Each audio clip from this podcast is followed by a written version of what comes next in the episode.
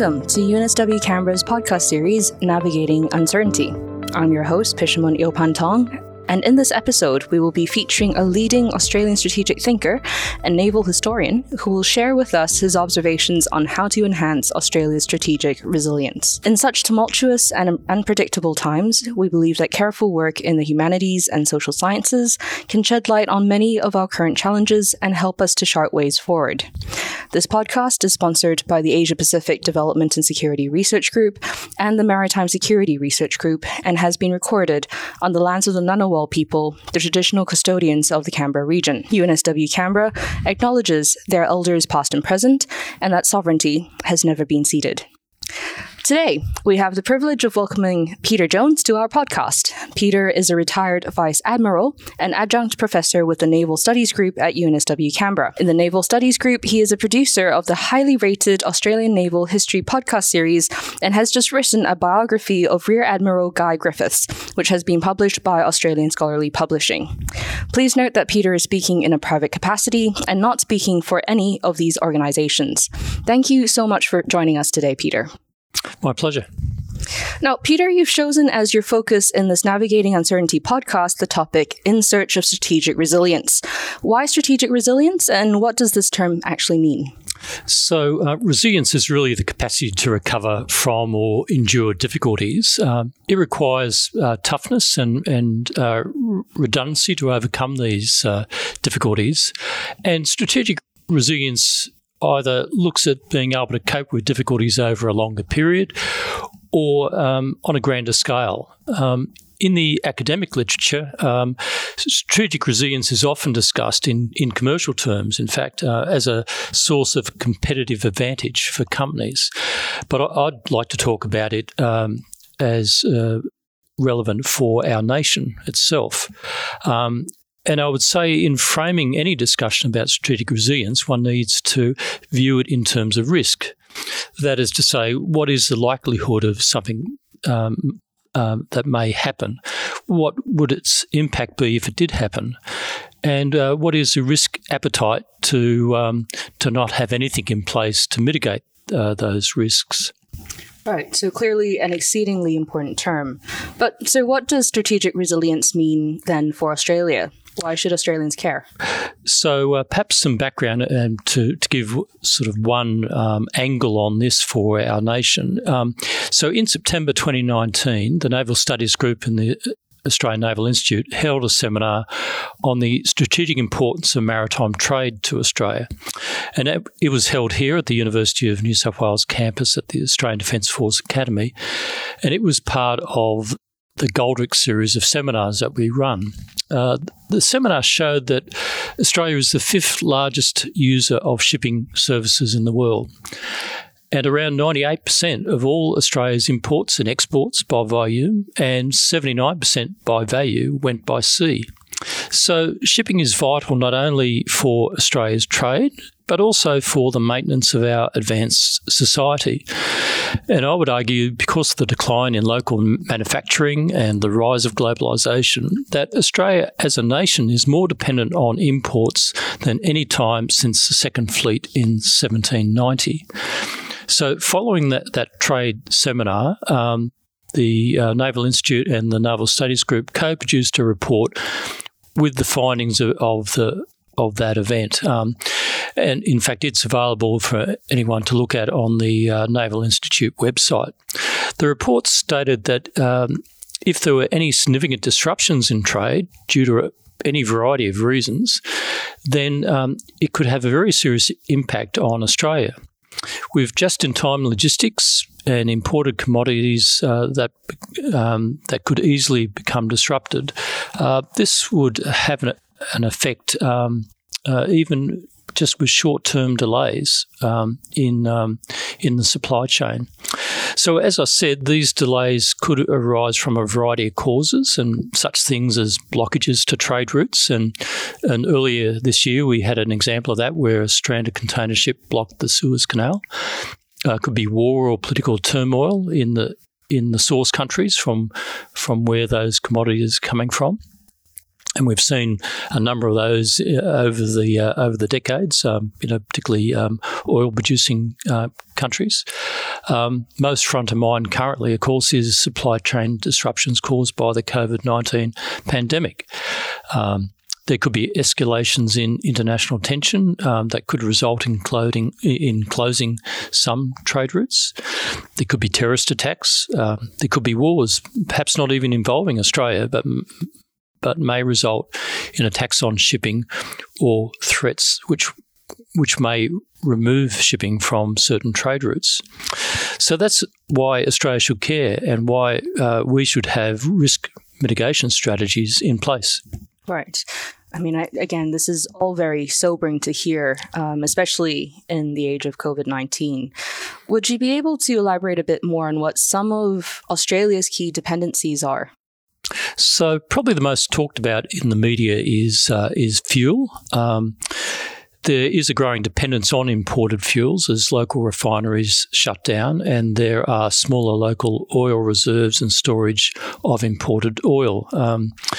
And we have just 4 refineries in Australia at present, one in Kwinana in Western Australia, Altona and Geelong in Victoria, and one in Brisbane. It was pleasing to see that even though Kwinana and Altona will close in the near future, the government has recently in the federal budget announced funding to sustain the Geelong and Brisbane refineries. But even so, some oil and lubricants are just not produced in Australia. We annually import around 19 million tonnes of petroleum, and Australia does not have sufficient reserves in country to cope with the disruptions of any more than a couple of weeks. Once again, however, it appears that the federal government has become more sensitive to this vulnerability and are looking to improve onshore storage reserves. Turning to, I guess, something that really came out in the pandemic is the focus on Australia's ability to produce pharmaceuticals and vaccines. About 90% of all our pharmaceuticals and personal protection equipment are imported. We need to assess whether this is a satisfactory situation. I would argue it is not. And as we have seen, when things come to the crunch, nations often act in their own self-interest, and we've seen that with vaccines. On the positive side, it's heartening to see that efforts are underway to improve our local vaccine production capabilities. I would offer that these vulnerabilities exist also in some more basic commodities. In the early days of the pandemic, the government, in an effort to allay fears of food security, stated that the value of our food exports exceeded our imports. This, I thought, gave an incomplete picture, and while I can understand what the government was wanting to do to allay fears, I think if anyone really looks on the supermarket shelves and just sees where products come from, you'll see that it is increasingly hard to find some locally produced products. If imports were halted for whatever reason, then what local producers do exist in certain commodities would be hard-pressed to ramp up to meet the entire national demand. Underpinning a significant portion of Australia's food production is the use of fertilisers. At least half of our fertilisers are imported, and even some of our local production needs imported ingredients. As a sort of illustration of vulnerabilities, a couple of years ago, I wrote a book about the first class to enter the Royal Australian Naval College. It was called Australia's Argonauts, and one of the members was Commander Rupert Long, and he was the Director of Naval Intelligence in the lead-up to World War II. Rupert Long one day went to see the head of British Phosphate Commission, Mr. Harold Gaze, and they talked about the fact that the vast majority of fertilisers imported into Australia came from Nauru, and in any conflict they would be vulnerable to being disrupted. So as a result of that conversation, Harold Gaze, on his own cognizance, brought in and formed a one-year stockpile of phosphate in Australia. And as it all turned out, that was fortuitous because during World War II in 1942, the Japanese captured Nauru and cut our supplies. Turning to technology that we use, the vast majority of the technology we do use now in Australia is imported. And it's interesting to read Australia's official World War II history volumes on the economy, science and industry. And when you look through those pages, you see in many respects we were much more self-sufficient in manufactured goods during World War II than we are now. The decline in manufacturing in Australia, the reasons for that are complex, include reduction of large Australian companies, the ascendancy of economic rationalism for long periods of time, globalisation, the tax environment and labour rates. While clearly we cannot wind back the clock to a protectionist manufacturing industry, we do see, however, that where there is a right level of entrepreneurship, innovation and technology, that Australian manufacturing can actually compete globally, and I think that we should encourage, where possible, these efforts. Probably the final dependency I would cite is the merchant shipping itself. Over recent years, Australian regulatory regime, including the tax regime, has led to the decimation of the Australian shipping register. We now only have a handful of ocean-going merchant ships. This limits options for requisitioning ships in times of conflict and puts Australia really at the mercy of insurance rates in any period of tension. Goodness, I mean, that's a fairly long list of risks and vulnerabilities that Australia currently faces. And we'll definitely have to come back and discuss a bit more about what Australia can do to mitigate some of those risks and vulnerabilities. But before then, I wonder, for those of us not too familiar with Australia's maritime trade and strategic environment, can you tell us more about what the current scale of Australia's maritime traffic is? So there's nearly 6,000 overwhelmingly foreign flagged ships making about 32,000 port calls a year in Australia. If there was a conflict in our region which disrupted this trade or required the Navy to escort shipping, it is clear that the Navy, with less than 20 destroyers and frigates, would they'd have to be very selective about what ships you would escort or what areas you would be protecting in particular.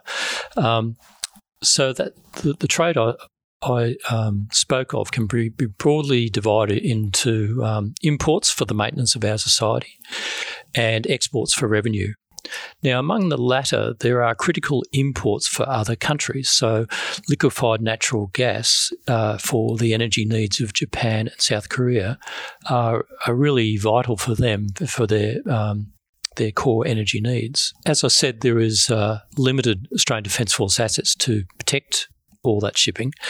And now, depending on the threat, there may be, as I said, you'd have to be very selective about where you would put those scarce assets. One of the key bits to that issue, I guess, is really understanding the trade routes, understanding which shipping is important, which shipping has vital commodities that you do need, and what are the vital exports that you would prioritise to protect.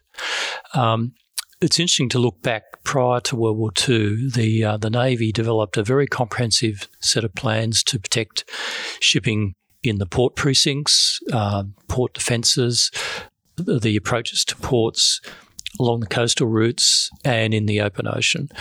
And those plans were the foundation for a very successful overall campaign that protected shipping around Australia during the subsequent conflict. And that sort of work is probably worth doing again today, just in a systematic way, to understand what some of the issues are, what are things that you may need to put in place if international tensions got deteriorated. Our listeners at this point are probably thinking, what can Australia do then to increase its strategic resilience in the trade domain in particular? You mentioned how there needs to be a systematic way, but can you perhaps explicate a bit more as to what that systematic way might look like? Yeah, I can. But probably one thing I've just probably didn't also mention is that some of those, if you like, maritime vulnerabilities are also not just to do with shipping, and in particular the thing I'm thinking about is submarine communication cables. So as we are so dependent on the internet these days and communication generally for the transaction of our business, most of that traffic doesn't go through satellite. It actually goes through submarine communication cables. So that's just another area that, you know, we need to be alive to, that that's something that we depend on heavily. But in answer to your question, I think there's quite a few things that we could do.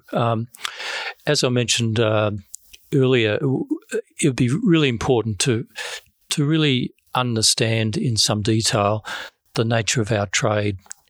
Where are the most important imports going? On what routes do they go? How many ships are involved? That sort of thing. So it's really just understanding the problem, developing an engagement strategy within defence and whole and government to raise awareness of maritime trade issues.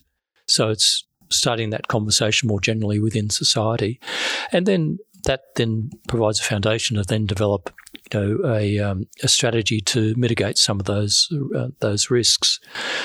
You would need to review strategic and tactical thinking on the protection of trade from port to port. So over the decades where maritime trade has been vulnerable in periods of tension and war, there's been discussions about, do you protect just focal points? Do you protect individual ships? You know, do you put them in a convoy? All those sorts of things. So there's some of those, if you like, operational sort of things you just need to have a think about. How would you do that in the modern era? You'd also need to initiate bilateral and multilateral discussions on the protection of critical sea supply shipping. So I mentioned the liquefied natural gas to Japan and Korea, for example. So clearly it's of interest to us in terms of export dollars, but it's also much more important for them in terms of maintenance of their energy needs. So clearly it's a shared problem that it would be useful to discuss with them. The other things just to mitigate risk would be actually improving rail infrastructure. So there's less dependence on coastal shipping. The use of fuel-efficient electric and hydrogen-fueled vehicles. We tend to look at that discussion in terms of the environment and all that sort of thing, which is fine. But if you can reduce the number of petrol and diesel-powered vehicles on the road, that reduces the number of ships that you need to bring in imported oil, and you have a much more resilient economy. These days, going on from what you were saying just now, we've been hearing a lot about sovereign capability, and certainly this concept of strategic resilience appears to be one of those that has perhaps even more wider-ranging applicability. You also mentioned just now the importance of submarine communications cables from Australia to other parts of the world, and so I wonder, in what other non-defence related areas do you see the concept of strategic resilience being particularly relevant?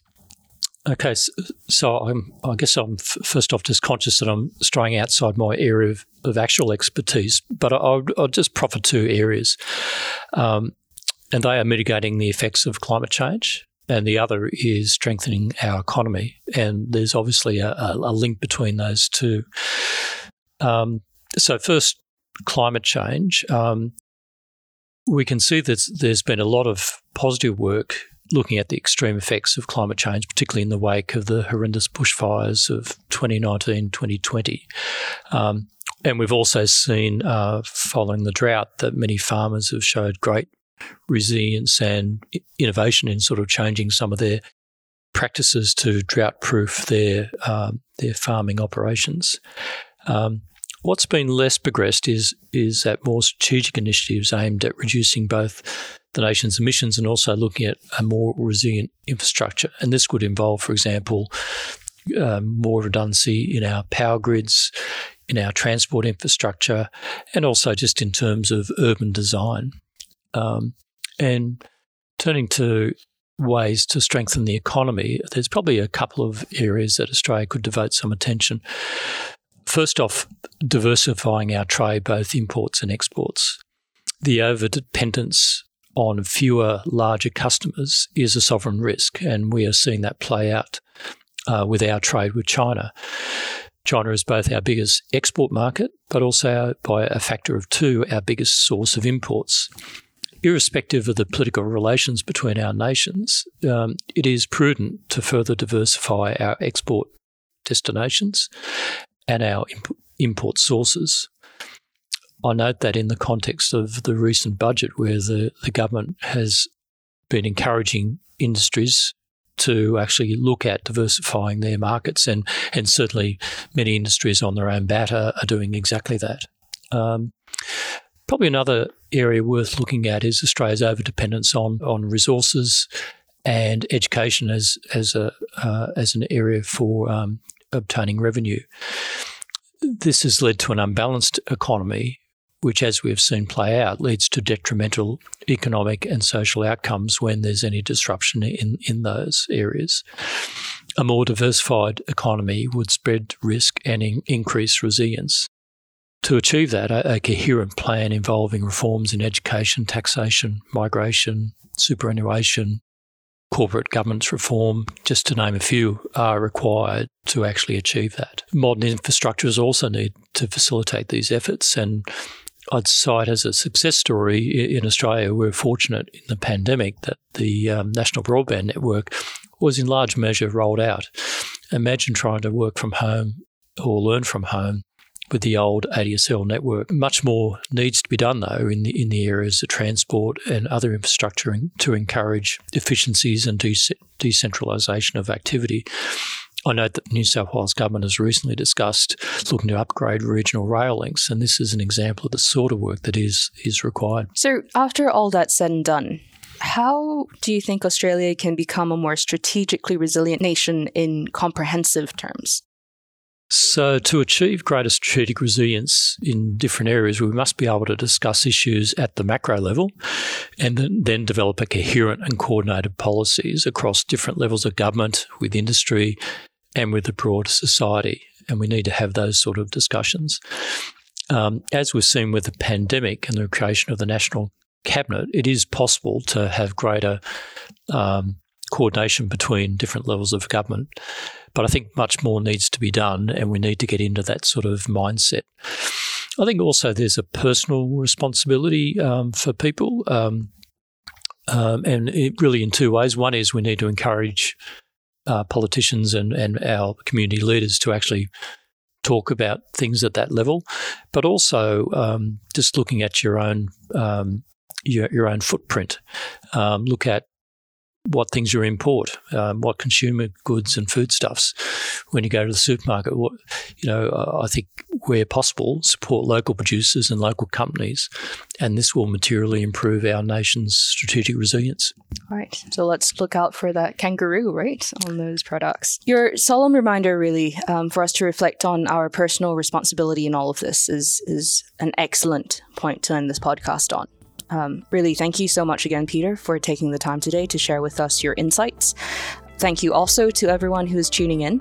Please look out for our next episode, and let's stay informed and stay safe together as we navigate this uncertainty.